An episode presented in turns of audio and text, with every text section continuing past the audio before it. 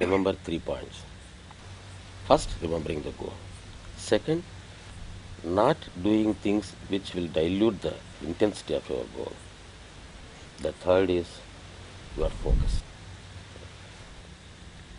First, you should have a goal, an objective. What do you want?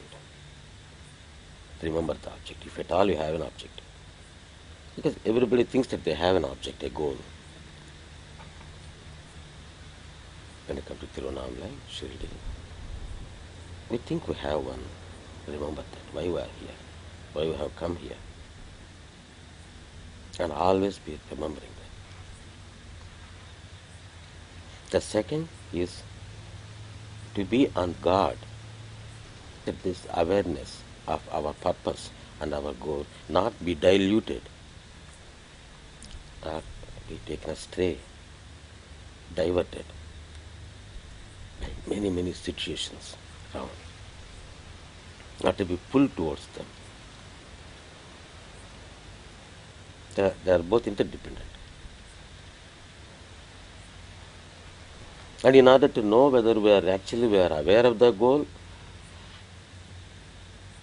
or we are pulled astray from our path is to see what we are doing.